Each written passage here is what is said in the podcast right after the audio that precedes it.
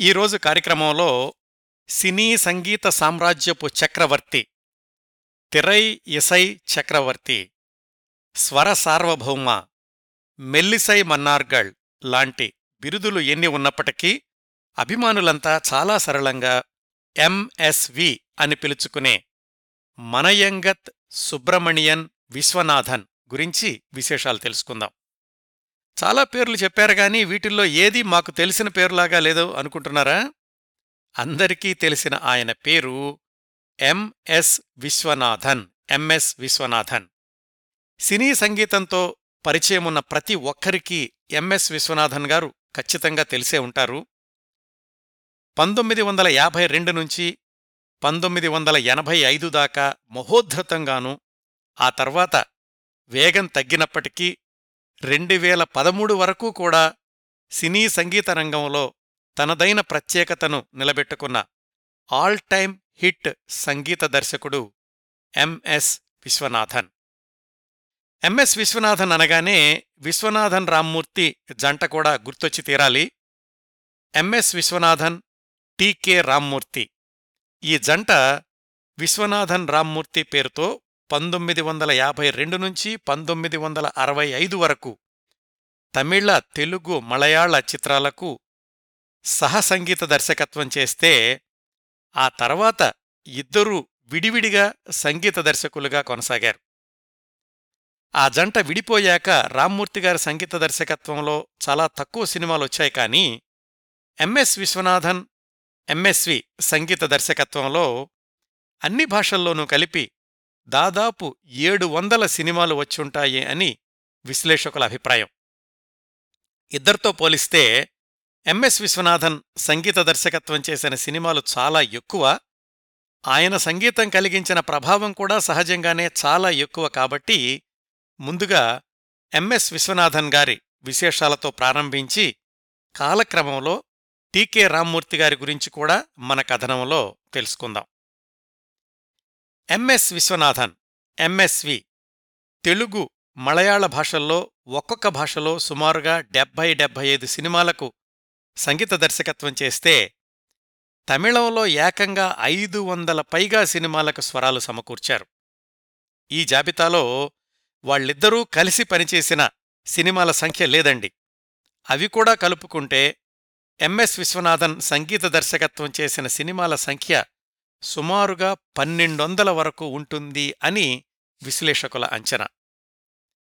పంతొమ్మిది వందల డెబ్భై ఆరు నుంచి ఇళయరాజా పంతొమ్మిది వందల తొంభై రెండు నుంచి ఏఆర్ రెహమాన్ రాకముందు తమిళ సంగీత సామ్రాజ్యానికి మకుటం లేని మహారాజు ఎంఎస్ విశ్వనాథన్. ఎంఎస్వి స్వరపరచిన తమిళ గీతాలు తమిళ ప్రజల జీవన విధానంతో విడతీయలేని భాగంగా కలిసిపోయాయి అని పరిశీలకుల అభిప్రాయం.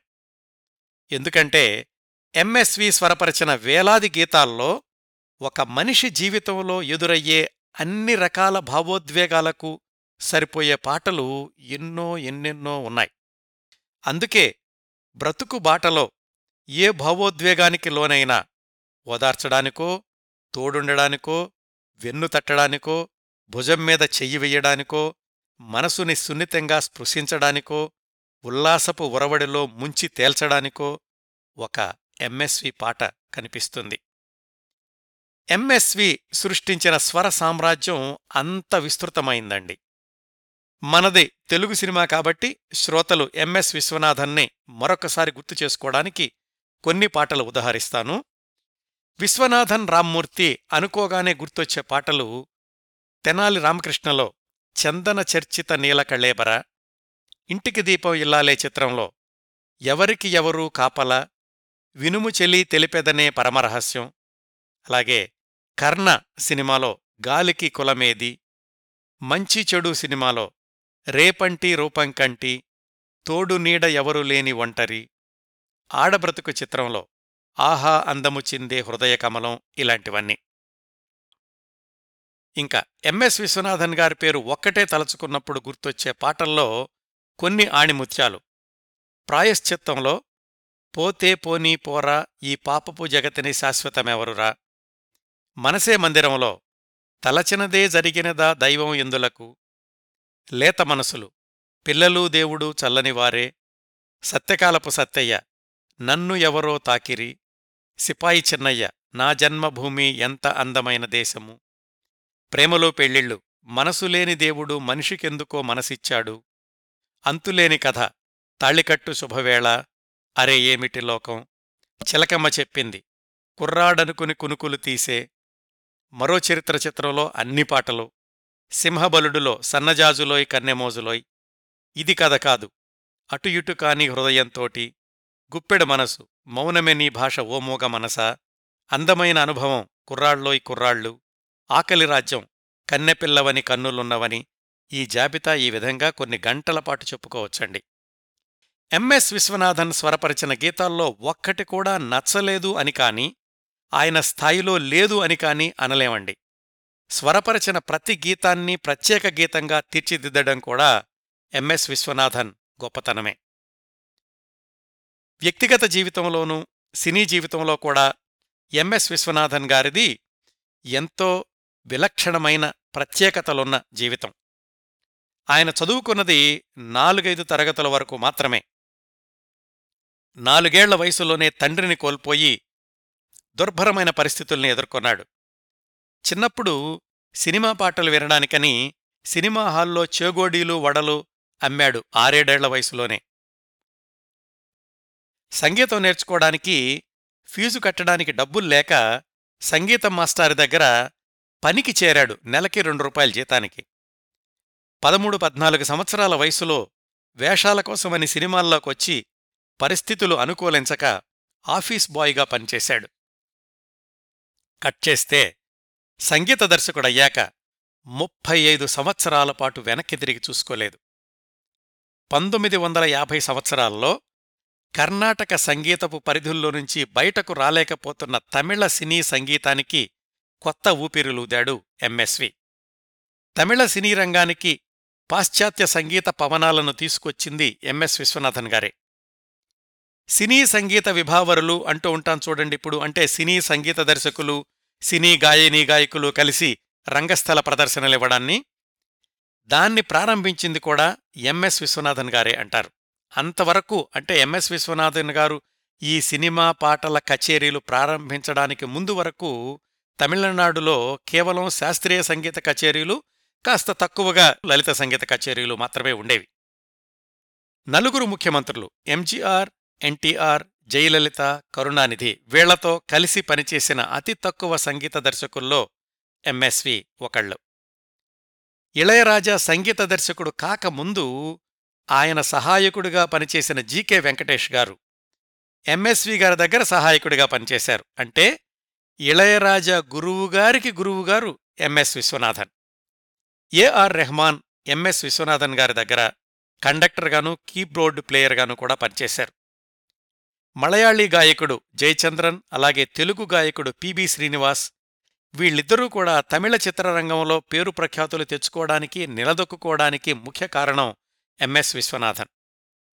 పంతొమ్మిది వందల డెబ్భై ఆరులో ఇళయరాజా స్వర సునామీ ప్రారంభమై తమిళ సినీ రంగాన్ని ఉక్కిరిబిక్కిరి చేస్తున్న రోజుల్లో ఇంకా ఎంఎస్ విశ్వనాథన్ గారు విశ్రాంతి తీసుకోవచ్చు అనే విమర్శలకు ఘాటైన సమాధానం చెప్పారు నినాయితిలే ఇణుక్కుం అనే చిత్రంతోటి. అదే తెలుగులో అందమైన అనుభవం.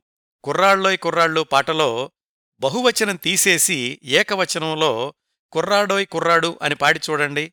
అది ఎంఎస్ విశ్వనాథన్ గారికి సరిగ్గా సరిపోతుంది.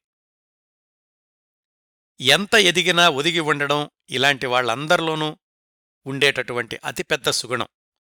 దశాబ్దాల అనుభవమున్న సంగీత దర్శకుడై ఉండి కూడా ఆయన మిగతా సంగీత దర్శకులు అందర్నీ అభిమానిస్తుండేవాళ్ళు గౌరవిస్తుండేవాళ్ళు అభినందిస్తుండేవాళ్ళు పంతొమ్మిది వందల ఎనభై ఆరులో మెల్లా తిరాంతత్తు కథవు అనే సినిమా కోసం ఇళయరాజాతో కలిసి పనిచేశారు. ఆ తర్వాత పంతొమ్మిది వందల తొంభై దశాబ్దంలో కూడా ఇళయరాజాతో కలిసి మూడు నాలుగు సినిమాలకి స్వరాలు సమకూర్చారు ఎంఎస్ విశ్వనాథన్. ఈ సినిమాల్లో చాలా వాటికి ఎంఎస్ విశ్వనాథన్ స్వరాలు సమకూరిస్తే ఆర్కెస్ట్రైజేషన్ అంతా ఇళయరాజా చూసుకున్నారు అంటారు.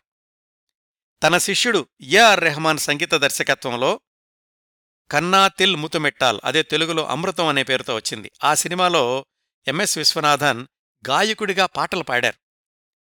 తన ఎనభై ఐదు సంవత్సరాల వయసులో తిల్లు మల్లు అనే తమిళ చిత్రానికి యువన్ శంకర్ రాజాతో కలిసి సంగీత దర్శకత్వంలో పాలుపంచుకున్నారు అదే ఎనభై ఐదు సంవత్సరాల వయసులో నీలం అనే తమిళ సినిమా కోసం అలయో పో అలయో అనే పాటని హరిహరంతో కలిసి పాడారు. నాకు తెలిసినంతవరకు సినీ సంగీతంలో ఎనభై ఐదు సంవత్సరాల వయసులో సినిమా పాటలు పాడిన సినిమాలకు సంగీత దర్శకత్వం వహించిన ఏకైక కళాకారుడు ఎంఎస్ విశ్వనాథన్ గారే అనుకుంటాను. తమిళనాడు రాష్ట్ర గీతం నీరారుం కడలోడుత అనే పాటకి సంగీత దర్శకత్వం చేసింది కూడా ఎంఎస్ విశ్వనాథన్ గారే. ఎంఎస్ విశ్వనాథన్ గారు కేవలం సంగీత దర్శకత్వానికే పరిమితం కాకుండా ఆయన సినీ సంగీత జీవితంలో అనేక పాటలు కూడా పాడారు. సినిమాల్లోనూ బయట కూడా. ఎనభై ఏడు సంవత్సరాల వయసులో కన్ను మూసే చివరి క్షణం దాకా టీవీ సీరియల్స్లో నటిస్తూనో రియాలిటీ షోలకు జడ్జిగా ఉంటూనో సంగీతాన్నే శ్వాసించిన తిరై ఇసై చక్రవర్తి ఎంఎస్ విశ్వనాథన్. ఇవండి ఎంఎస్వి గారి కొన్ని ప్రత్యేకతలు. ఈ ఉపోద్ఘాతంతో ఎంఎస్ విశ్వనాథన్ గారి జీవన రేఖల గురించి తెలుసుకుందాం. ఈ సమాచార సేకరణ కోసం నేను సంప్రదించిన వనరులు అంటే రిఫరెన్స్ ఆర్టికల్స్. పంతొమ్మిది వందల అరవై తొమ్మిది నవంబర్ నెల విజయ చిత్ర సంచికలో ఎంఎస్ విశ్వనాథన్ గారు వ్రాసిన ఆత్మకథ లాంటి వ్యాసం. మిత్రుడు చిమటా శ్రీనివాస్ ప్రచురించిన స్వర్ణయుగ సంగీత దర్శకులు ఆ పుస్తకంలో ఎంఎస్వి గారి గురించిన వ్యాసం. రచయిత పులగం చిన్నారాయణ గారు. పదేళ్ళ క్రిందటే విశ్వనాథన్ రామ్మూర్తి గారులను ప్రత్యేకంగా కలుసుకుని వాళ్ళని ఇంటర్వ్యూ చేసి మరీ ఈ వ్యాసం వ్రాశారు పులగం చిన్నారాయణ గారు. అలాగే వివిధ సందర్భాల్లో ఎంఎస్వి గారి గురించి హిందూ పత్రికలో వచ్చినటువంటి వ్యాసాలు. తమిళంలో వచ్చిన ఎంఎస్వి గారి జీవిత చరిత్రలో నుంచి కొన్ని అనువాద భాగాలు. ఈ పుస్తకాన్ని రాణి మైంథన్ అనే ఆయన ఎంఎస్వి గారితో అనేక రోజులు మాట్లాడి ఆ సంభాషణల నుంచి సాధికారకమైనటువంటి జీవిత చరిత్రను తమిళంలో వ్రాశారు. వీటన్నింటితో పాటుగా ఎంఎస్వి గారు స్వయంగా ఇచ్చిన ఇంటర్వ్యూలు యూట్యూబ్లో లభ్యమవుతున్నాయి. వీటన్నింటిలో నుంచి సమాచారాన్ని సేకరించి మన కథనానికి అవసరమైన విశేషాల్ని మాత్రం తీసుకుని ఈ కథనాన్ని మీ ముందుకు తీసుకొస్తున్నాను. వీళ్ళందరికీ కూడా హృదయపూర్వకంగా కృతజ్ఞతలు తెలియజేస్తున్నాను.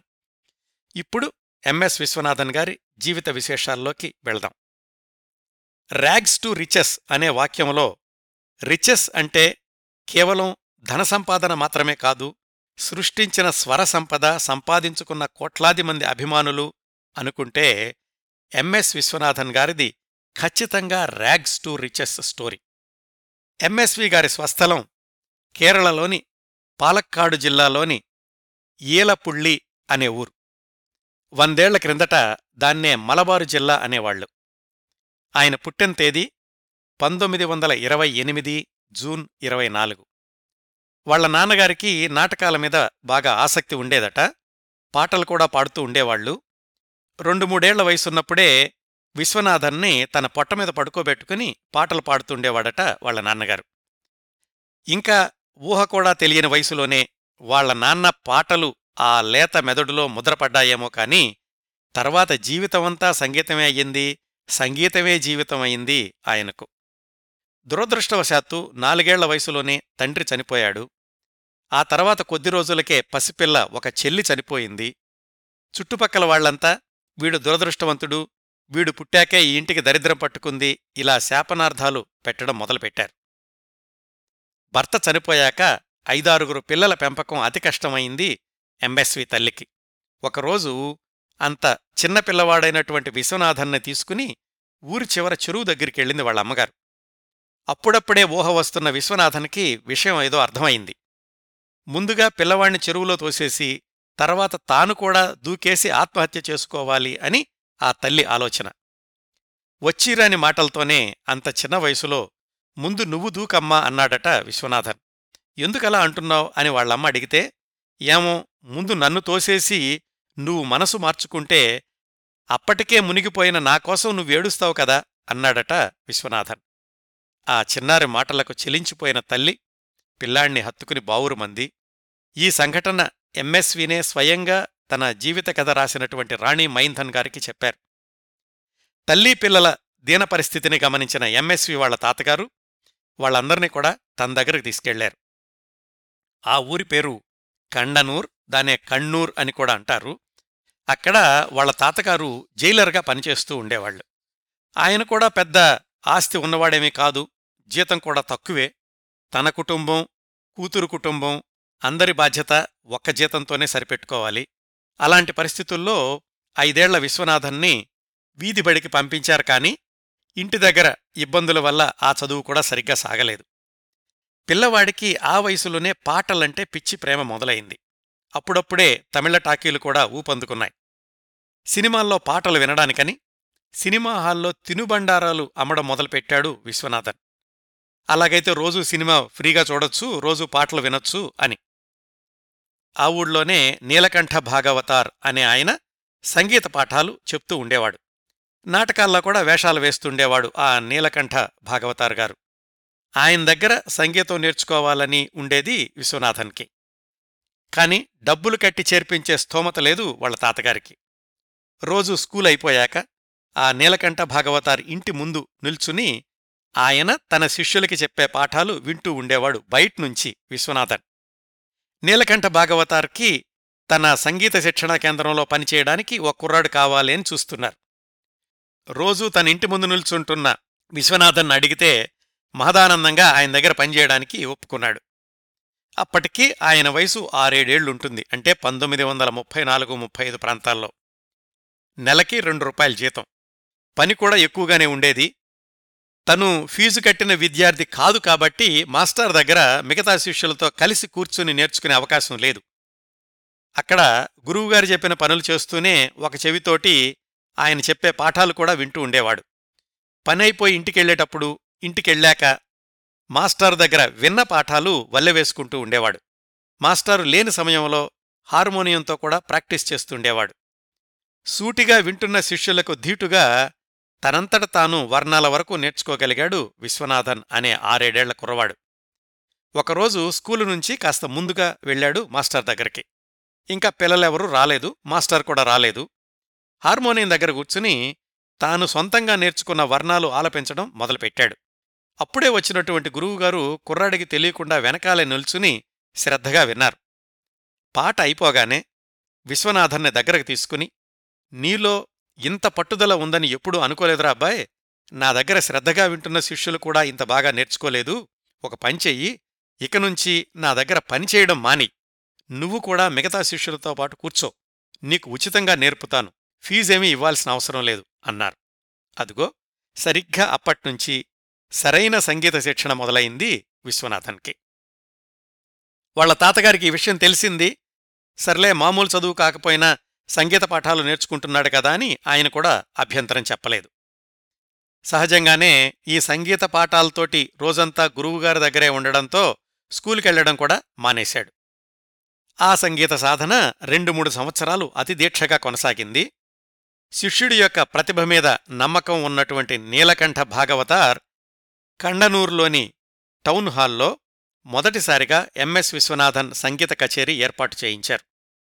మొదటి కచేరీలోనే రెండు మూడు గంటలు పాడి ప్రేక్షకుల ప్రశంసలు అందుకున్నాడు సుమారుగా పది సంవత్సరాల వయసున్న విశ్వనాథన్. దాంతోటి గురువుగారు కేరళలోని ఇతర ఊళ్ళకు వెళ్ళినప్పుడల్లా విశ్వనాథన్ని కూడా తీసుకెళ్ళి తనతో పాటు కచేరీల్లో పాడిస్తూ ఉండేవాడు. ఇంకోవైపు సినిమాల మీద ఆసక్తి పెరుగుతోంది ఎంఎస్వికి. తమిళ చిత్రరంగంలో ఎంకే త్యాగరాజ భాగవతార్ హవా మొదలైంది. శాస్త్రీయ సంగీతానికి సినిమాలకు చక్కటి వారధి లాంటివాడు ఎంకేటి. ఆయన సినిమాలు ఎంఎస్ సుబ్బలక్ష్మి గారి పాటలు ఇదంతా కూడా మరొక కొత్త ప్రపంచం అనిపించింది విశ్వనాథన్కి తన పదేళ్ళ వయసులో పంతొమ్మిది వందల ముప్పై ఎనిమిది ప్రాంతాల్లో. వాళ్ళ తాతగారు జైలు వార్డెన్ అనుకున్నాం కదా ఒకసారి ఆ జైల్లో వార్షికోత్సవం రోజున ఖైదీలతో సత్యహరిశ్చంద్ర నాటకం వేయిద్దాం అనుకున్నారు. వాళ్ళకు కొంచెం పాటలు నేర్పించమని నీలకంఠ భాగవతారిని అడిగారు విశ్వనాథన్ తాతగారు. అప్పుడు నీలకంఠన్ గారే చెప్పారు లోహితాస్యుడి వేషానికి మీ మనవణ్ణే తీసుకోండి పాటలు కూడా బ్రహ్మాండంగా పాడగలడు అని. అట్లా అప్పటికే బాలగాయకుడిగా పేరు తెచ్చుకున్న ఎంఎస్ విశ్వనాథన్ తొలిసారిగా లోహితాస్యుడి పాత్రలో రంగస్థల నాటకంలో నటించారు. చూసిన వాళ్ళంతా పిట్ట కొంచెం కూతఘనం అని విశ్వనాథన్ని మెచ్చుకున్నారు. ఆ ఊపులోనే మరొక నాలుగైదు నాటకాల్లో కూడా వేషాలు వేశాడు. ఒకవైపు నాటకాల్లో వేషాలు ఇంకొక వైపు సంగీత కచేరీలు. ఇంకా ఏముంది? నాటకాలు ప్లస్ సంగీతం అంటే తర్వాతి దశ సినిమాలు. అప్పటికే ఊళ్ళోకొచ్చిన సినిమాలన్నీ చూసేయడం అలవాటైంది. వాళ్ళు వీళ్ళు అనడం మొదలుపెట్టారు. యారా అబ్బాయి సినిమాల్లో వేషాల కోసం ప్రయత్నించొచ్చు కదా అని. ఒకసారి ఆ ఆలోచన వచ్చాక ఆగలేకపోయాడు విశ్వనాథన్. వాళ్ళ మేనమామ కోయంబత్తూరికి యాభై కిలోమీటర్ల దూరంలో ఉన్న తిరుప్పూర్ అనే ఊళ్ళో ఉంటుండేవాడు. ఆయన పేరు ఎల్ఆర్జి నాయుడు. ఆయనకి సినిమా వాళ్ళతోటి పరిచయం ఉంది. ఆయన మిత్రుడు ముత్తుస్వామి చెట్టియార్కి తిరుప్పూర్లో రైస్ మిల్లుండేది వాళ్ళబ్బాయి అంటే ఈ ముత్తుస్వామి చెట్టియార్ వాళ్ళ అబ్బాయి పేరు సోము. ఆయన అప్పటికే మనం మాట్లాడుకుంటున్న పంతొమ్మిది వందల నలభై ప్రాంతాలకి నాటక సంస్థను స్థాపించి నాటకాలు వేసి సినిమా రంగంలోకి ప్రవేశించి భాగస్వామితో కలిసి జూపిటర్ పిక్చర్స్ అనే పతాకం కింద కోయంబత్తూర్ కేంద్రంగా తమిళ సినిమాలు కూడా తీస్తున్నారు. విశ్వనాథన్ వాళ్ళ మేనమామను అడిగాడు నాకెలాగైనా సినిమాల్లో వేషాలు వేసేటటువంటి అవకాశం చూడు అని. ఆ మేనమాంగారు తన మిత్రుడు కొడుకు జూపిటర్ సోముకి లెటర్ రాసి మా మేనల్లుండి మీ దగ్గరకు పంపిస్తున్నాను సినిమాల్లో ఏమైనా అవకాశాలుంటే చూడండి అని చెప్పారు. అప్పటికే జూపిటర్ వాళ్ళు మూడు సినిమాలు తీసి నాలుగో సినిమా ప్రయత్నాల్లో ఉన్నారు. ఆ సినిమా పేరు కన్నగి. ఈ చిత్రం గురించి ఋష్యేంద్రమణిగారి కార్యక్రమంలో వివరంగా చెప్పాను. ఈ కన్నగి సినిమాలో హీరో హీరోయిన్ల పాత్రల పేర్లు కోవలన్ కన్నగి. ఇందులో కోవలన్ చిన్నప్పటి వేషం కోసం అప్పటికి ఇంకా ఎవరిని ఎంపిక చేయలేదు. వాళ్ళ నాన్నగారి రికమెండేషన్తో వచ్చిన కుర్రాడు కాబట్టి ఎంఎస్ విశ్వనాథన్ని ఆ పాత్రకి తీసుకుందాము అని సలహా ఇచ్చాడు Jupiter Somu. Jupiter Pictures production company కోయంబత్తూర్లోనే ఉన్నప్పటికీ ఈ కన్నగి సినిమా మాత్రం మద్రాసు న్యూటోన్ స్టూడియోలో షూటింగ్ చేద్దామనుకున్నారు ఆ విధంగా జూపిటర్ ట్రూప్తో కలిసి మద్రాసు చేరుకున్నాడు విశ్వనాథన్. భవిష్యత్తులో తన జీవితం అంతా మద్రాసులోనే గడుస్తుందని పదమూడు సంవత్సరాల విశ్వనాథన్ అప్పుడు అనుకుని ఉండడు. కోవలం చిన్నప్పటి వేషం విశ్వనాథందైతే కన్నగి చిన్నప్పటి వేషానికి రత్నం అనే అమ్మాయిని తీసుకున్నారు. వీళ్ళిద్దరిని పెట్టి ఒకటి రెండు సీన్లు తీశాక అసలు సమస్య బయటకొచ్చింది. ఆ రత్నం పక్కన విశ్వనాథన్ చాలా చిన్నగా తమ్ముడిలాగా కనిపిస్తున్నాడు. ఆ సినిమాకి ఒక దర్శకుడు జూపిటర్ సోమునే. కుర్రాడు విశ్వనాథన్ని పిలిచి అరే అబ్బాయ్ ఇది సమస్య. ఈ పాత్రకు నువ్వు మరీ చిన్నవాడివైపోయావు. నీ బదులు నమశివాయ అనే ఇంకో కుర్రాన్ని పెట్టుకుంటున్నాము. నీకు ఈ సినిమాలో వేషం లేనట్లే తర్వాత సినిమాలో చూద్దాంలే అని చెప్పాడు. పదమూడేళ్ళ విశ్వనాథన్కి ఏం చేయాలో తోచలేదు. ఎలాగూ రికమెండేషన్తో వచ్చాడు కాబట్టి ఆ చనువుతోటి సోముని బ్రతిమాలాడు. ఆయన కూడా జాలిపడి సరే అయితే ఇందులో బాలమురుగన్ వేషం వేయిస్తాను కాకపోతే పారితోషికం ఎక్కువగా ఉండదు మద్రాసులో గనక నువ్వు ఉండాలంటే ఇంకేదైనా పని చూసుకో అని చెప్పాడు. అప్పటికప్పుడు మద్రాసులో పనెక్కడ దొరుకుతుంది? మళ్ళా జూపిటర్ సోమునే బతిమాలితే సరే అయితే మా దగ్గర ఆఫీస్ బాయ్గా ఉండు తిండి వసతి అన్నీ మేం చూసుకుంటాంలే అన్నాడాయన. ఆ విధంగా తన పదమూడేళ్ళ వయసులో మొదటి సినిమాలో పెద్ద వేషం పోగొట్టుకుని చిన్న వేషంతో సరిపెట్టుకుని జూపిటర్ పిక్చర్స్ ఆఫీసులో ఆఫీసు బాయ్గా మద్రాసు జీవితం ప్రారంభించారు ఎంఎస్వి మరో పదిహేను ఇరవై సంవత్సరాల తర్వాత అదే మద్రాసులో తను ఫియట్ కారులో వెళుతూ ఉంటే కేవలం తనని ఒక్కసారి చూడ్డానికి వీధుల్లో అభిమానులు బారులు తీరి నిల్చుంటారు అని ఆ కుర్రాడికి ఏమాత్రం ఊహ కూడా లేదు. కన్నగి సినిమాకి సంగీత దర్శకుడు ఎస్వి వెంకట్రామన్. ఆఫీస్ బాయ్గా విశ్వనాథన్ పని ఆ మ్యూజిక్ కంపోజింగ్ రూంలోనే అక్కడికొచ్చిన వాళ్ళకి కాఫీలు టీలు అందించడం ఇలాంటివన్నీ. కన్నగి సినిమా సూపర్ హిట్ అవడంతోటి జూపిటర్ పిక్చర్స్ వాళ్ళు కోయంబత్తూర్లోని సెంట్రల్ స్టూడియోని అద్దెకు తీసుకుని మద్రాసు నుంచి తమ చిత్ర నిర్మాణాన్ని కోయంబత్తూరుకి మార్చారు. విశ్వనాథన్ కూడా మళ్ళీ వాళ్ళను వదిలిపెట్టకుండా వాళ్ళతో పాటే కోయంబత్తూరు వెళ్ళాడు ఆఫీస్ బాయ్గా పనిచేస్తూనే వాళ్ళ తరువాతి సినిమా కుబేరా కుచేలా దానిలో కూడా ఒక చిన్న వేషం వేశాడు. అప్పటికూడా ఆయన ఉద్దేశం ఏంటంటే సినిమాలో వేషాలు వెయ్యాలి అనే కానీ సంగీతం వైపు వెళ్ళాలనుకోలేదు అక్కడ ఉండగానే అంటే పంతొమ్మిది వందల నలభై మూడు ప్రాంతాల్లో టిఎస్ బాలయ్య అనే నటుడు ఉండేవాడు. ఆయన సెంట్రల్ స్టూడియోకి వచ్చినప్పుడు విశ్వనాథన్కి పరిచయం అయ్యాడు. ఆ రోజుల్లో సినిమా నటులు చాలామందికి నాటకాల కంపెనీలు ఉండేవి అని లోగడ చాలా కార్యక్రమాల్లో చెప్పుకున్నాం కదా! ఆ టిఎస్ బాలయ్య గారికి కూడా అలాంటి నాటకాల కంపెనీ ఒకటి ఉండేది. విశ్వనాథన్కి నాటకాల మీద ఆసక్తి ఉంది అని తెలుసుకుని నాతో రారా అబ్బాయ్ నీకు నాటకాల్లో వేషాలిస్తాను నాటకాల్లో బాగా అనుభవం వచ్చాక మళ్ళీ సినిమాల్లో ప్రయత్నిద్దువు గాని అని విశ్వనాథన్ని ఒప్పించి తనతో తీసుకెళ్ళాడు ఆ టిఎస్ బాలయ్య. పద్నాలుగేళ్ళ కుర్రాడు ఆ బాలయ్యను నమ్మేసి ఆయనతో పాటుగా వెళ్ళాడు. తీరా అక్కడికెళ్ళాక నటన తక్కువయింది హార్మోనిస్టుగా ఎక్కువగా పనిచేయాల్సొచ్చింది. అలాగా రెండు మూడేళ్ళు గడిచాయి. అప్పటికి విశ్వనాథన్కి పూర్తిగా అర్థమైంది తన పర్సనాలిటీ నాటకాలకు నటనకు సరిపోదు సంగీతాన్నే నమ్ముకోవడం మంచిది అని. పైగా అన్నేళ్ళు హార్మోనియం మీద పనిచేశారేమో సంగీత దర్శకత్వ శాఖ మీద ఇష్టం ఏర్పడింది. తిరిగి మళ్ళీ తన మాతృ సంస్థ జూపిటర్కి చేరుకున్నారు. ఈసారి అక్కడ చేరుకోవడానికి కెవి మహదేవన్ గారు సహాయం చేశారు అని తన ఆత్మకథలో ఆయన స్వయంగా వ్రాసుకున్నారు. అప్పటికి అంటే రెండోసారి విశ్వనాథన్ అక్కడికి వెళ్ళేటప్పటికి జూపిటర్ పిక్చర్స్లో ఎస్ఎం సుబ్బయ్య నాయుడు అనే ఆయన సంగీత దర్శకుడిగా ఉన్నారు. ఆయన దగ్గర ఈసారి హార్మోనిస్టుగా చేరారు విశ్వనాథన్. ఈ ఉద్యోగం ఆయన నిజమైన భవిష్యత్తుకి పునాదులు వేసుకోవడానికి అవకాశం కల్పించింది. పేరుకి హార్మోనిస్టే అయినప్పటికీ తొందరలోనే సంగీత దర్శకుడు సుబ్బయ్య నాయుడు గారికి రైట్ హ్యాండ్ అయ్యాడు విశ్వనాథన్. అప్పుడప్పుడు బాణీలు కట్టడంలో కూడా సలహాలిస్తూ ఉండేవాట. ఇదంతా కోయంబత్తూర్లోని సెంట్రల్ స్టూడియోలోనే. పంతొమ్మిది వందల నలభై ఏడు ప్రాంతాల్లో ఆ స్టూడియో లీజ్ అయిపోవడంతోటి తమ ప్రొడక్షన్ని మద్రాసుకు మార్చాలనుకున్నారు జూపిటర్ వాళ్ళు ప్రధాన సాంకేతిక నిపుణుల్ని తప్ప సహాయకులుగా ఉన్నవాళ్ళనెవరిని కూడా మద్రాసు తీసుకెళ్ళాల్సిన అవసరం లేదు.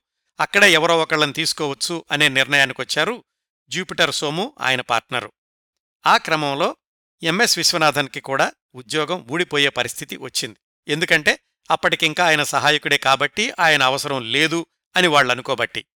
అయితే సంగీత దర్శకుడు సుబ్బయ్య నాయుడు జూపిటర్ సోముకి నచ్చజెప్పారు ఎంఎస్ విశ్వనాథన్కి ఎంత ప్రతిభ ఉందో భవిష్యత్తులో ఎలా ఉపయోగపడతాడో వివరించి ఒప్పించగలిగాడు.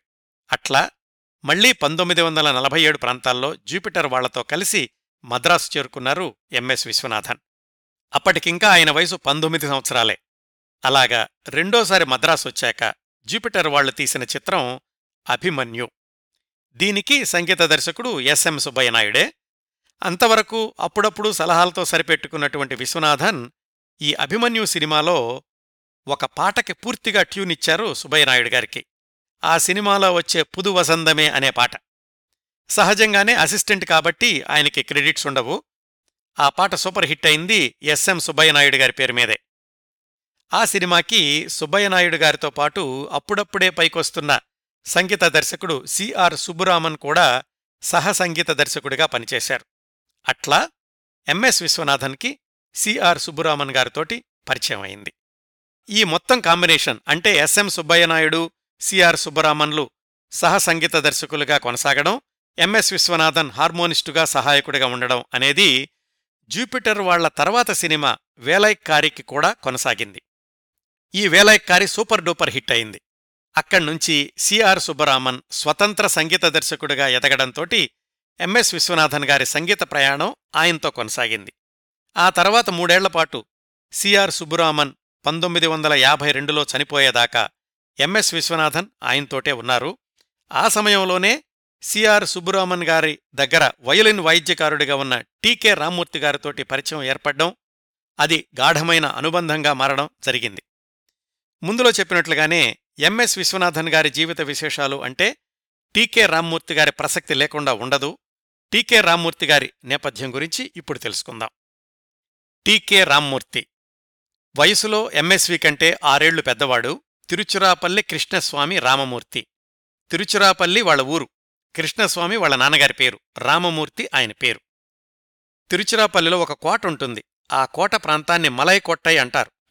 రామ్మూర్తి గారి తాతల నుంచి కూడా ఆ మలైకొట్టై ప్రాంతంలో నివసించేవాళ్ళు అందుకనే వాళ్ళ తాతగారి పేరు మలైకొట్టై గోవిందస్వామి పెళ్ళై. రామ్మూర్తి గారి తాత తండ్రి ఇద్దరూ కూడా వయలేని విద్వాంసులే. రామ్మూర్తి గారి తాతగారు అంటే గోవిందస్వామి గారు వయలిన్ని మంచం పక్కనే పెట్టుకుని పడుకునేవాళ్ళంట ఏ అర్ధరాత్రి మెలకు వచ్చినా వయలిన్ శృతి చేస్తూ ఉండేవాళ్ళు రామమూర్తి గారి నాన్నగారు కృష్ణస్వామి కోయంబత్తూర్లోని సినీటోన్ స్టూడియోలో వయలిన్ ప్లేయర్గా పనిచేస్తూ ఉండేవాళ్ళు ఈ వాతావరణంలో పెరిగిన టీకే రామ్మూర్తికి సహజంగానే వయలిన్ అంటే చిన్నప్పటినుంచే ఆసక్తి ఏర్పడింది. ఇంట్లోనేమో నేర్పే గురువులకి కొదవలేదు కదా? తాతగారే మనవడికి వయలిన్లో మొదటి పాఠాలు నేర్పారు. పదిహేను పదహారేళ్ళ వయసు వచ్చేసరికి రోజుకి పద్దెనిమిది గంటలు ప్రాక్టీస్ చేస్తుండేవాడు రామమూర్తి. తండ్రితో పాటుగా స్టూడియోలో రికార్డింగ్కి వెళ్ళడంతో ఆ వాతావరణం బాగా నచ్చింది రామ్మూర్తికి. ఆ రోజుల్లో గ్రామ్ఫోన్ కంపెనీ వాళ్ళు సొంతంగా ఆర్కెస్ట్రాని నియమించుకుంటూ ఉండేవాళ్ళు అలాగా పంతొమ్మిది వందల ముప్పై తొమ్మిదిలో టీకే రామ్మూర్తి హెచ్ఎంవి గ్రామ్ఫోన్ కంపెనీలో నెలకి రూపాయిన్నర జీతానికి వయోలినిస్టుగా చేరాడు. అక్కడే సిఆర్ సుబ్బురామన్ సంగీత దర్శకుడిగా పనిచేస్తూ ఉండేవాడు. ఇది హెచ్ఎంవి గ్రామ్ఫోన్ కంపెనీలో. హెచ్ఎంవి సంస్థ ఆర్కెస్ట్రా విభాగాన్ని మూసేశాక అందులో పనిచేసే వాయిద్యకారులది తలా ఒకదోవ అయింది. సిఆర్ సుబ్బురామన్ సినీ సంగీత దర్శకుడిగా నిలదొక్కున్నాక టీకే రామ్మూర్తి తన పాత పరిచయంతోటి సిఆర్ సుబ్బురామన్ ఆర్కెస్ట్రాలో వైలనిస్టుగా చేరాడు. ఆయన సిఆర్ సుబ్బురామన్ గారి దగ్గర ఉన్నప్పుడే మనం మాట్లాడుకుంటున్న ఎంఎస్ విశ్వనాథన్ కూడా ఆ టీంలో చేరడం జరిగింది.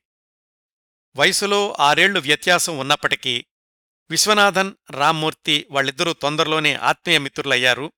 సుబ్బరామన్ ఆర్కెస్ట్రాలో ఎంఎస్వి హార్మోనియం వాయిస్తే టీకేఆర్ వయలుని వాయిస్తూ ఉండేవాడు. బయట కూడా ఇద్దరూ ఒకరి సాధక బాధకాలు ఇంకొకరితో చెప్పుకుంటూ ఉండేవాళ్ళు ఇద్దరూ కూడా సుబ్బురామన్కి ప్రియ శిష్యులే.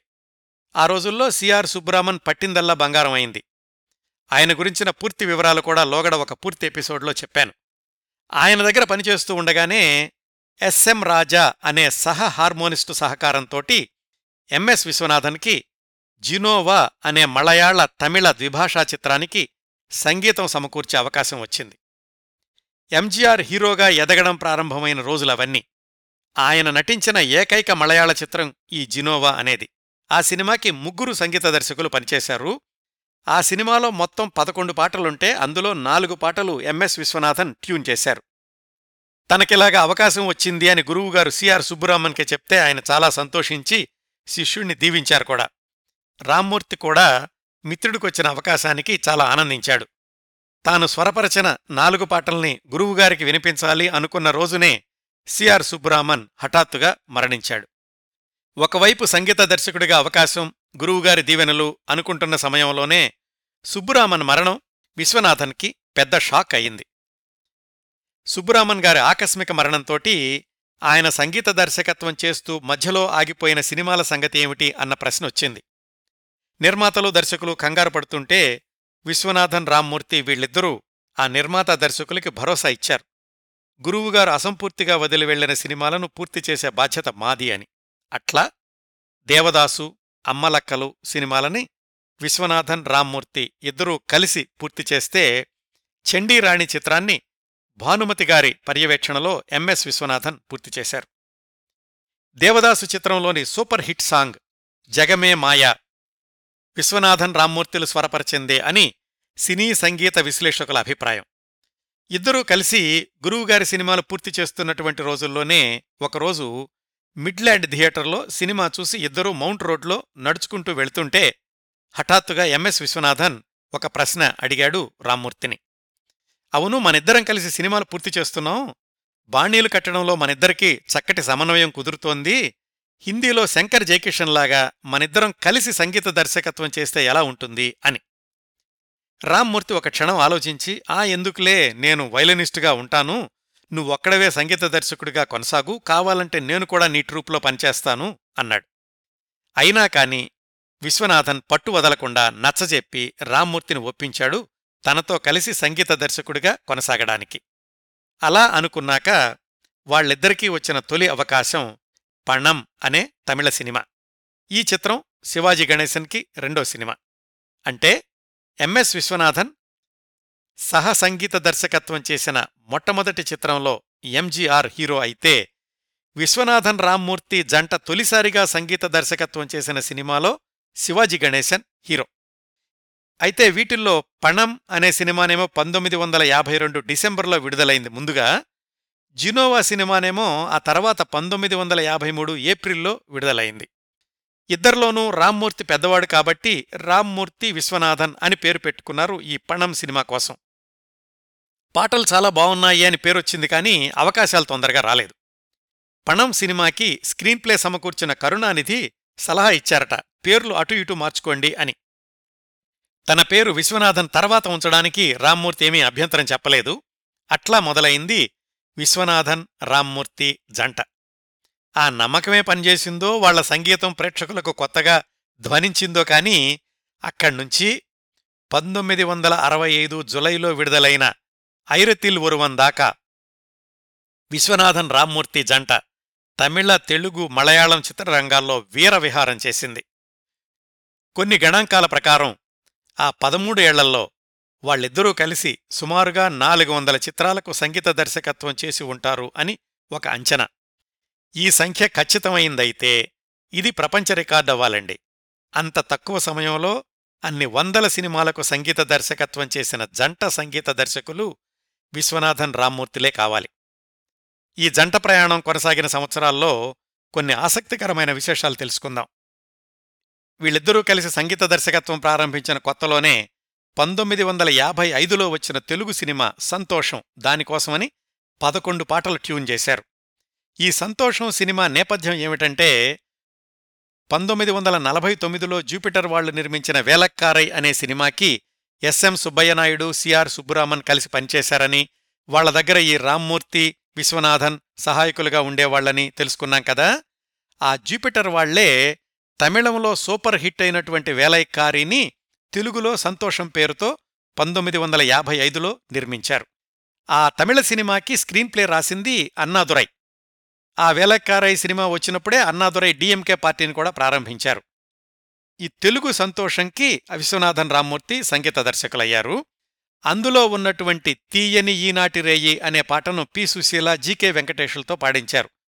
విశ్వనాథన్ రామ్మూర్తి గార్ల దగ్గర అప్పుడు జీకే వెంకటేష్ సహాయకుడిగా పనిచేస్తూ ఉండేవాడు. ఇంకో విశేషం ఏమిటంటే ఈ సంతోషం సినిమాలో హీరో ఎన్టీ రామారావు గారు. ఎన్టీ రామారావు గారితోటి ఐదు సినిమాలకు కాంట్రాక్ట్ రాయించుకున్నారు జూపిటర్ వాళ్ళు. అందులో మొట్టమొదటి సినిమా ఈ సంతోషం. దాన్నే హిందీలో నయా ఆద్మీ అనే పేరుతోటి జూపిటర్ వాళ్ళే తీశారు. ఆ సినిమాలో కూడా ఎన్టీ రామారావు గారే హీరో. అయితే ఈ నయా ఆద్మీ హిందీ సినిమాకి సంగీత దర్శకుడిగా మదన్ మోహన్ని తీసుకున్నారు. ఆయన ఈ సంతోషం తెలుగు సినిమా చూసి అందులో విశ్వనాథన్ రామ్మూర్తులు స్వరపరిచినటువంటి పాటలన్నీ కూడా మెచ్చుకుని అందులో ఉన్న తీయని ఈనాటి రేయి అనే పాటని యథాతథంగా హిందీలో వాడుకున్నారు. అందుకనే ఆ నయా ఆద్మీ సంగీత దర్శకుల పేర్లలో మదన్ మోహన్తో పాటుగా విశ్వనాథన్ రామ్మూర్తి అని కూడా ఉంటుంది. ఇంకో విశేషం ఏమిటంటే నయా ఆద్మీలో ఎన్టీ రామారావు గారి హీరో అనుకున్నాం కదా ఆయన హిందీలో రెండు సినిమాల్లో మాత్రమే నటించారు. ఒకటి చండీరాణి రెండోది నయా ఆత్మి. రెండు సినిమాలకి కూడా ఎంఎస్ విశ్వనాథన్ సంగీత దర్శకుడుగా ఉండడం మనం గమనించదగ్గ విషయం. అంటే నయా ఆద్మీలో ఆయన సహ సంగీత దర్శకుడు అనుకోండి. అలాగే చండీరాణి ఆయన గురువుగారి పేరు మీదుగా ఆయన పూర్తి చేసింది. అది ఒక విశేషం. విశ్వనాథన్ రామ్మూర్తి సంగీత దర్శకత్వం ప్రారంభించినటువంటి కొత్తలో జరిగింది. ఇంకా ఈ వేలైక్కారి సంతోషం నయాద్మికి కొంచెం కొనసాగింపు ఉందండి పంతొమ్మిది వందల అరవై మూడులో ఇదే సినిమాని మల్లీ మడువే అనే పేరుతోటి కన్నడంలో తీసినప్పుడు జీకే వెంకటేష్ దానికి సంగీత దర్శకత్వం చేశారు. ఒకసారి ఈ వరసంతా గమనిస్తే చాలా ఆసక్తికరంగా ఉంటుంది. వేలైక్కారికి సిఆర్ సుబ్బరామన్ సంతోషంకి ఆయన శిష్యులు విశ్వనాథన్ రామ్మూర్తి కన్నడంలో వచ్చిన మల్లీ మడువేకి విశ్వనాథన్ రామ్మూర్తి శిష్యుడు జీకే వెంకటేష్ సంగీత దర్శకత్వం చేశారన్నమాట. ఆ తర్వాత. పంతొమ్మిది వందల అరవై నాలుగులో విడుదలైన పుదియ పార్వై సినిమా కోసమని విశ్వనాథన్ రామ్మూర్తి వంద మంది పైగా సంగీత కళాకారులతోటి ఎంగే నెమ్మది అనే పాటను స్వరపరిచారని ఆ రోజుల్లో పెద్ద రికార్డుగా చెప్పుకున్నారు. కొంతమంది అయితే రెండు వందల మంది సంగీత కళాకారులంటారు మరికొంతమంది మరికొంచెం ముందుకెళ్ళి మూడు వందల మంది అంటారు. రెండు వందలు మూడు వందల సంఖ్య ఎలా ఉన్నప్పటికీ వంద పైగా సంగీత వాయిద్యాలను ఒక పాట కోసం ఉపయోగించడం అనేది ఆ రోజుల్లో పెద్ద సంచలనం అయింది. యూట్యూబ్లో ఉంది. ఆ పాట చూడండి. ఎంగే నెమ్మది అనేది పుదియ పార్వై అనే సినిమాలో టిఎం సౌందరరాజన్ పాడారు. శివాజీ గణేశన్ మీద చిత్రీకరించారు. ఆ రోజుల్లోనే ఇంకొక విశేషం ఏమిటంటే పంతొమ్మిది వందల అరవై మూడులో సినీ సంగీతాభిమానులందరూ కలిసి శివాజీ గణేశన్ గారి చేతుల మీదుగా విశ్వనాథన్ రామ్మూర్తి వాళ్ళిద్దరికీ మెల్లిసై మన్నార్గళ్ అనేటటువంటి బిరుదు ఇచ్చి గౌరవించారు. ఇప్పటికి కూడా రామ్మూర్తి గారి గురించి చెప్పుకోవాలనుకున్నా ఎంఎస్ విశ్వనాథన్ గారి గురించి చెప్పుకోవాలనుకున్నా ఈ మెల్లిసై మన్నార్గళ్ అనేది తప్పనిసరిగా ఉదహరిస్తూ ఉంటారు. ఇలా విశ్వనాథన్ రామ్మూర్తి జంట అప్రతిహతంగా కొనసాగుతూ ఉండగా పంతొమ్మిది వందల అరవై మూడు అరవై నాలుగు నుంచి చిన్న చిన్న అపార్థాలు మొదలైనయి అంటారు. దానికి కారణాలు ఇతమిద్ధంగా ఎవరూ చెప్పలేదు కానీ ఒకటి రెండు సందర్భాల్ని ఉదహరిస్తూ ఉంటారు. ఇవి ఎంతవరకు నిజమో చెప్పలేం. కాకపోతే అక్కడక్కడా ఉదహరించబడ్డాయి కాబట్టి నేను కూడా చెప్తాను. సర్వర్ సుందరం అనే సినిమా షూటింగ్ జరుగుతూ ఉన్నప్పుడు ఒక సంఘటన జరిగింది. మీరు ఆ సినిమా గుర్తుంటే గనక ఇంటర్వెల్ తర్వాత ఒక పాట వస్తుంది. అవళికన్నా ఆళయుషు ముఖం అవళికన్నా అనే పాట. ఆ పాట సంగీత దర్శకుడు చెబుతూ ఉండగా రికార్డింగ్ జరగడం అనేది ఒక షాట్ ఉంది. దాంట్లో విశ్వనాథన్ రామ్మూర్తి ఇద్దరూ కూడా సంగీత దర్శకులుగా ఉండాలి. మిగతా ఆర్కెస్ట్రా అంతా ఉంటుంది. దాని మీద కొంతసేపు చిత్రీకరించాక తర్వాత అది నగేష్ మీదకి వెళుతుంది. ఈ పాట చిత్రీకరణలో విశ్వనాథన్ రామ్మూర్తి ఇద్దరినీ కూడా ఆ షాట్లో ఉండాలి అని అడిగారు. ఇద్దరూ ఒప్పుకున్నారు. అది చూడడానికి హిందీ సంగీత దర్శకుడు నౌషాద్ కూడా వచ్చి స్టూడియోలో కూర్చున్నారు. ఆ స్టూడియో అధినేత ఏవిఎం చెట్టియార్. షూటింగ్ సమయం దగ్గర పడింది. టీకే రామ్మూర్తి గారు రాలేదు. అప్పటికే ఎంఎస్ విశ్వనాథన్ సూట్ ధరించి షాట్కి రెడీగా ఉన్నారు. నౌషాద్ గారు ఉన్నారు కాబట్టి సమయపాలన ముఖ్యం కాబట్టి రామ్మూర్తి గారు రాకపోయినప్పటికీ షూటింగ్ మొదలుపెట్టించారు ఏవిఎం చెట్టియార్.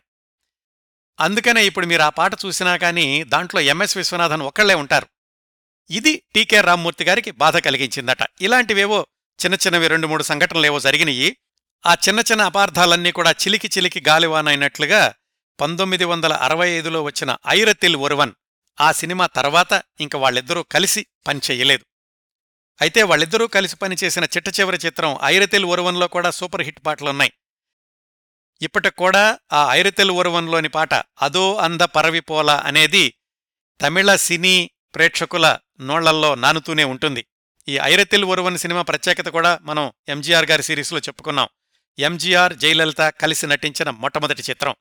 అంటే ఆసక్తికరమైనటువంటి విశేషం ఏమిటంటే ఎంఎస్ విశ్వనాథన్ సహసంగీత దర్శకత్వం చేసిన మొట్టమొదటి చిత్రంలో ఎంజీఆర్ గారు హీరో విశ్వనాథన్ రామ్మూర్తి చిట్ట చివరిసారిగా కలిసి పనిచేసిన చిత్రం ఐరతెలు ఒరివన్లో హీరో ఎంజీఆర్ హీరోయిన్ జయలలిత.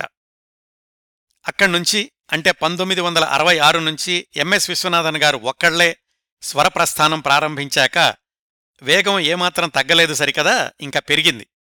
పంతొమ్మిది వందల అరవై ఐదులో వాళ్ళిద్దరూ విడిపోయాక పంతొమ్మిది వందల అరవై ఆరు నుంచి పంతొమ్మిది వందల ఎనభై ఐదు వరకు ఇరవై సంవత్సరాల పాటు ఎక్కడా ఎప్పుడూ ఎంఎస్ విశ్వనాథన్ వెనకబడలేదు.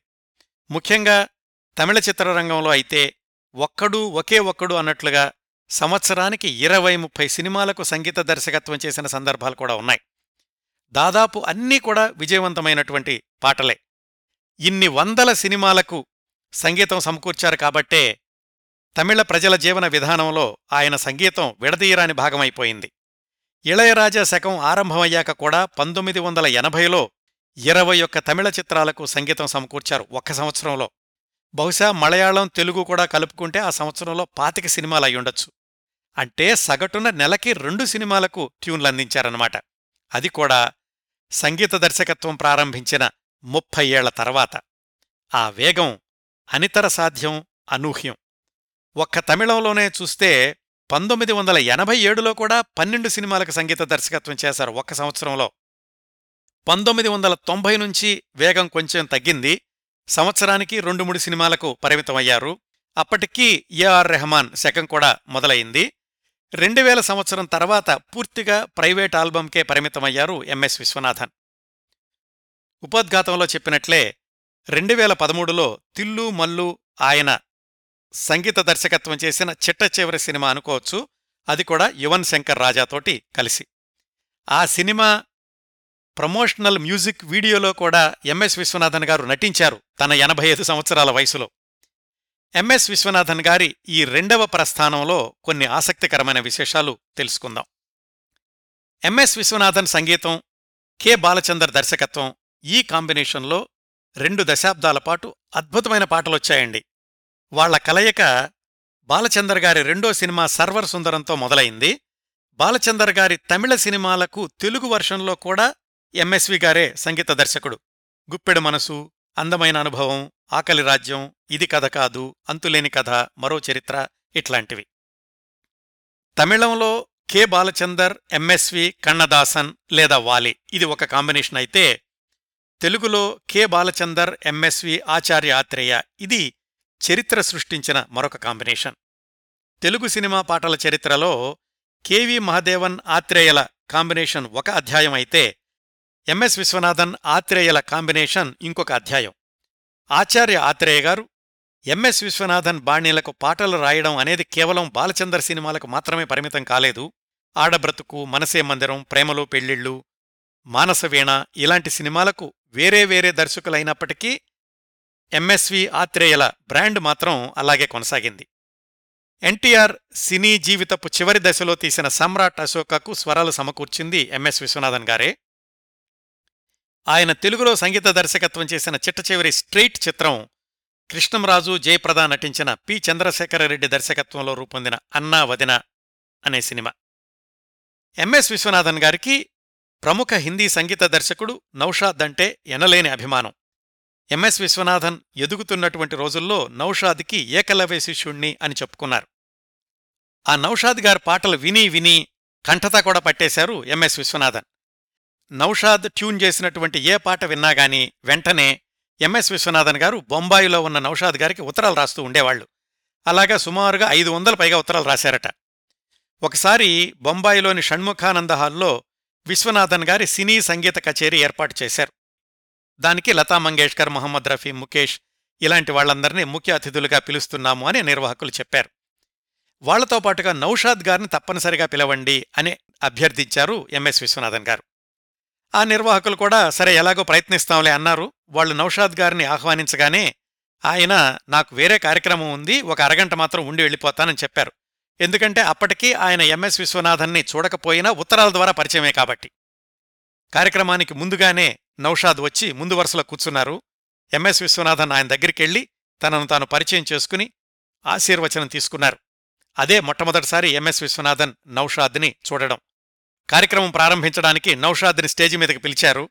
ఆయన మైక్ తీసుకుని ఎంఎస్ విశ్వనాథన్ నాకు ఉత్తరాల ఫ్రెండు మంచి సంగీత దర్శకుడు ఆయన పాటలు నాలుగైదు విని వెళ్ళిపోతాను మీరు క్షమించాలి అని చెప్పి ముందు వరుసలో వెళ్ళి కూర్చున్నారు. కచేరీ మొదలైంది. అట్లా అరగంటలో వెళ్ళిపోతాను అన్న నౌషాద్ గంట రెండు గంటలైనా గాని ఆయన అక్కడి నుంచి కదల్లేదు. పైగా మధ్య మధ్యలో చీటీ మీద ఫలానా పాట పాడు అని రాసి ఎంఎస్ విశ్వనాథన్కి పంపించసాగారు. ఆ ఉత్సాహంతో ఎంఎస్ విశ్వనాథన్ మరిన్ని పాటలు పాడారు. అలాగా కచేరీ పూర్తయ్యే వరకు నౌషాద్ గారు కదల్లేదు. ప్రేక్షకులతో పాటు ఆయన కూడా నిల్చుని చప్పట్లు కొట్టారు. అంతటితో అయిపోలేదండి. ఆయన ఎంఎస్ విశ్వనాథన్ దగ్గరికి వెళ్ళి వెల్డన్ అని చెప్పడమే కాకుండా రేపు మా ఇంటికి రావడానికి వీలవుతుందా అని అడిగారు. విశ్వనాథన్ గారి ఆనందానికి అవధులు లేవు. ఎందుకంటే నౌషాద్ని చూస్తే చాలు అనుకున్నారు. అలాంటిది ఇప్పుడు తన ఇంటికి రమ్మని మరీ పిలుస్తున్నారు.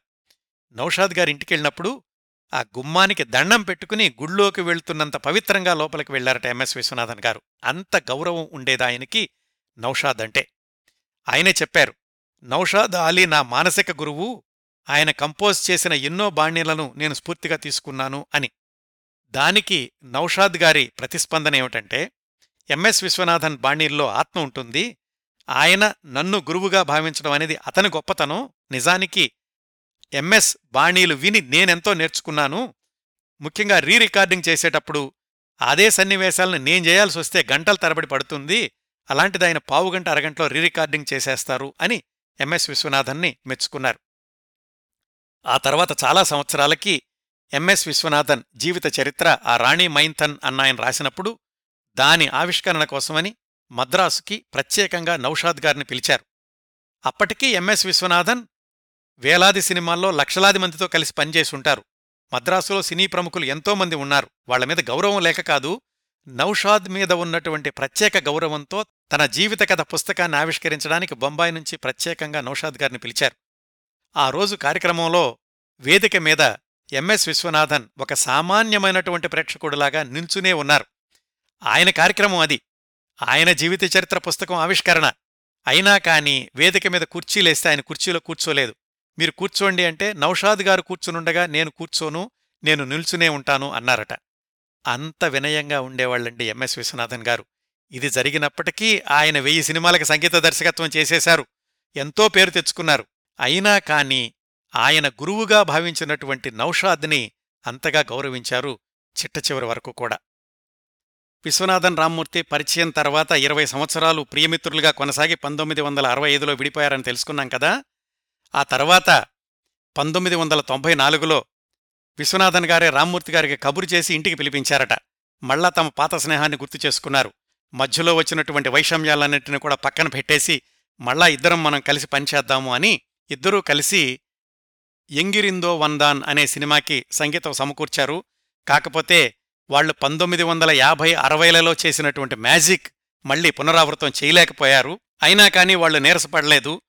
ఈసారి ఇద్దరూ కలిసి రంగస్థలం మీద కచేరీలు చేయడం ప్రారంభించారు. అది కూడా కొంతకాలం కొనసాగింది. ఆ తర్వాత రామ్మూర్తి గారు ఆయన కార్యక్రమాలతో కొనసాగితే విశ్వనాథన్ గారు తన సంగీత విభావరులు అలాగే భక్తి గీతాల క్యాసెట్లు చేసుకోవడం కొనసాగించారు.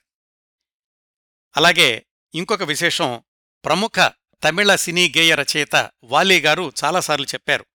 నేను ఎంఎస్ విశ్వనాథన్ గారి సంగీతానికి వ్రాయడం మొదలుపెట్టాకే బిజీ అయ్యాను. అంతకుముందు సినిమా రంగంలో నిలదొక్కుకోవడం చాలా కష్టమైంది. అవకాశాలు రాక ఒకనొక సమయంలో ఆత్మహత్య కూడా చేసుకుందాం అనుకున్నాను. అప్పుడు నన్ను కాపాడింది విశ్వనాథన్ రామ్మూర్తి కన్నదాసన్ల కలయికలో పంతొమ్మిది వందల అరవై రెండులో వచ్చిన సుమైతాంగి సినిమాలోని మయక్కమా కలక్కమా అనే పాట ఎంఎస్ విశ్వనాథన్తో కలవక ముందు తినడానికి నాకు డబ్బులుండేవి కాదు ఇప్పుడు తినడానికి సమయం దొరకడం లేదు అని. ఈ మయక్కమా కలక్కమ అనే పాట యూట్యూబ్లో దొరుకుతుంది. మీరు కూడా చూడొచ్చండి. అది జమినీ గణేషన్ మీద చిత్రీకరించబడింది. ఇంకొక ఆసక్తికరమైన విశేషం ఎంఎస్ విశ్వనాథన్ గారు చెబుతూ ఉండేవాళ్ళు అందరికీ రెండు కళ్ళుంటాయి నాకు నాలుగు కళ్ళున్నాయి అని. కన్నదాసన్ వాలి రెండు కళ్ళు అలాగే ఎంజీఆర్ శివాజీ గణేశన్ మరొక రెండు కళ్ళు అని. చివరి రోజుల్లో ఆయన భార్య జానకి మరణించాక మానసికంగా బాగా దెబ్బతిన్నారు ఎంఎస్ విశ్వనాథన్ గారు. నలభై యాభై ఏళ్ళపాటు క్షణం తీరిక లేకుండా సాగిన ఆయన జీవితంలో జానకి గారే అన్ని బాధ్యతలు చూసుకుంటూ ఉండేవాళ్ళు ఏ చొక్కా వేసుకోవాలి ఏ రోజు ఎక్కడికి వెళ్ళాలి డ్రైవర్ సిద్ధంగా ఉన్నాడా లేదా ఇలాంటివన్నీ కూడా జానకి గారే చూస్తూ ఉండేవాళ్ళు ఆయన చొక్కా గుండీలు కూడా భారీ జానకి గారు పెట్టాల్సిందే. అంతగా అల్లుకున్నటువంటి జీవన సహచరి నిష్క్రమణతోటి ఎంఎస్ విశ్వనాథన్ గారి జీవితంలో తీవ్రమైనటువంటి విషాదం అలముకుంది. సుదీర్ఘ స్వరప్రస్థానం ముగించుకుని రెండువేల పదిహేను జులై పద్నాలుగున తన ఎనభై ఏడు సంవత్సరాల వయసులో మద్రాసులో కన్నుమూశారు. రాష్ట్ర ప్రభుత్వ లాంఛనాలతో ఆయన అంత్యక్రియలు నిర్వహించబడ్డాయి. ఆయన ప్రియమిత్రుడు పదేళ్ళపాటు సహసంగీత దర్శకుడుగా కొనసాగిన టీకే రామ్మూర్తి గారు అంతకంటే ముందు రెండువేల పదమూడులోనే చనిపోయారు. ఎంఎస్ విశ్వనాథన్ చనిపోయినప్పుడు తమిళ ప్రముఖులు అనేక మంది ఘనమైన నివాళులు అర్పించారు. ఎంఎస్ విశ్వనాథన్ గారు చనిపోయే సమయానికి ఎస్పీ బాలసుబ్రహ్మణ్యం గారు విదేశీ పర్యటనలో ఉన్నారు. ఆ సందర్భంలో ఆయన ఒక ప్రకటన విడుదల చేశారు. నా గురువు నాకు తండ్రిలాంటివాడు నా సంగీత దైవం ఎంఎస్ విశ్వనాథన్ గారు చివరి చూపుకు కూడా నోచుకోలేకపోతున్నందుకు నన్ను నేను నిందించుకుంటున్నాను. ఎంఎస్ విశ్వనాథన్ నిష్క్రమణతోటి తమిళ సినిమా పరిశ్రమ అనాథ అయింది అనిపిస్తోంది. అలాంటి మధుర స్వరాలు మళ్ళీ వినగలమా? బహుశా స్వర్గంలో కన్నదాసన్ వాలీలు వ్రాస్తున్న గీతాలకి సంగీతం సమకూర్చడానికి ఎంఎస్ విశ్వనాథన్ గారు వెళ్ళారేమో అని. యార్ రెహమాన్ అన్నారు ఆ సందర్భంలో. ఎంఎస్వి వేసిన బాటలోనే ఇళయరాజా నేను ప్రయాణిస్తున్నాము. ఆయన లేకపోతే మేము ఉండేవాళ్ళం కాదేమో. ఆయన దగ్గర్నుంచి అందరం నేర్చుకోవాల్సిన లక్షణం తోటి సంగీత దర్శకుల్ని మెచ్చుకోవడం అని. ఎంఎస్ విశ్వనాథన్ లాంటి స్వర సృష్టికర్తలకు మరణం ఉండదు. ఆయన స్వరపరచిన వేలాది పాటల ద్వారా ఆయన అనుక్షణం లక్షలాది మంది హృదయాల్లో ప్రతిధ్వనిస్తూనే ఉంటారు. ఇవండి ఎంఎస్ విశ్వనాథన్ గారి గురించి టీకే రామ్మూర్తి గారి గురించి నేను సేకరించగలిగినంత సమాచారం ఈ ఎపిసోడ్ని ఇంతటితో ముగిస్తున్నాను. ఈ కార్యక్రమాలను ఆదరించి అభిమానిస్తున్న శ్రోతలందరకు హృదయపూర్వకంగా కృతజ్ఞతలు తెలియచేసుకుంటున్నాను. వచ్చేవారం మరొక మంచి కార్యక్రమంతో కలుసుకుందాం. అంతవరకు నవ్వుతూ ఉండండి. మీ నవ్వులు పది మందికి పంచండి. ప్రస్తుతానికి మీ దగ్గర సెలవు తీసుకుంటోంది సదా మీ ఆదరాభిమానాలను కోరుకునే మీ కిరణ్ ప్రభ